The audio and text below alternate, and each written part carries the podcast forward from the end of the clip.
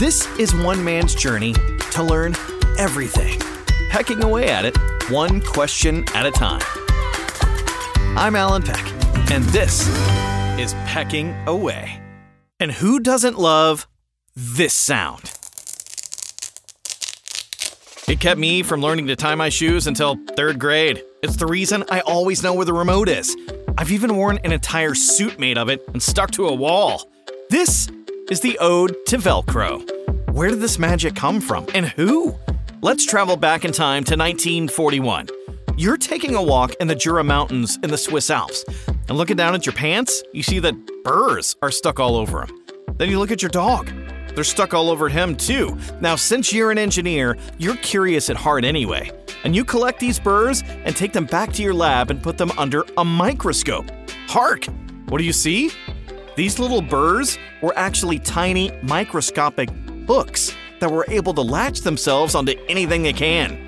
Eureka! You've got friends in low places in the weaving business and are able to concoct a prototype for these hook and loop fasteners. Not a very catchy name. You are fluent in French though, and one side of this new invention is soft, you know, like velvet. Okay, in French, that's velour. The other side is the hook, which that in French is crochet. Put the two together, and you have Velcro. Voila! That's exactly how Swiss engineer Georges de Mestral invented what we now know as Velcro. But you know, that wasn't even his first invention. He'd patented a toy airplane by the age of 12. Came up with a device that measures humidity in the air, the hydrometer. And then, you know, because it seems like the next logical step, an asparagus peeler. It's $9.99 on Amazon, by the way. Anyway, this Velcro didn't catch on immediately. He didn't even get the patent for it for almost 15 years. Then something stratospheric happened. Literally. NASA was about to take off into space, but they had a problem. When you're in a zero gravity environment, you need something to keep things tethered, but still easy to detach it if you need to. Well, hello, Velcro. Let's take one small step for man together. That's not the only life changing advancement this was used in. The first Velcro shoe came from Puma in 1968. The US military even invented a version of it that makes no noise.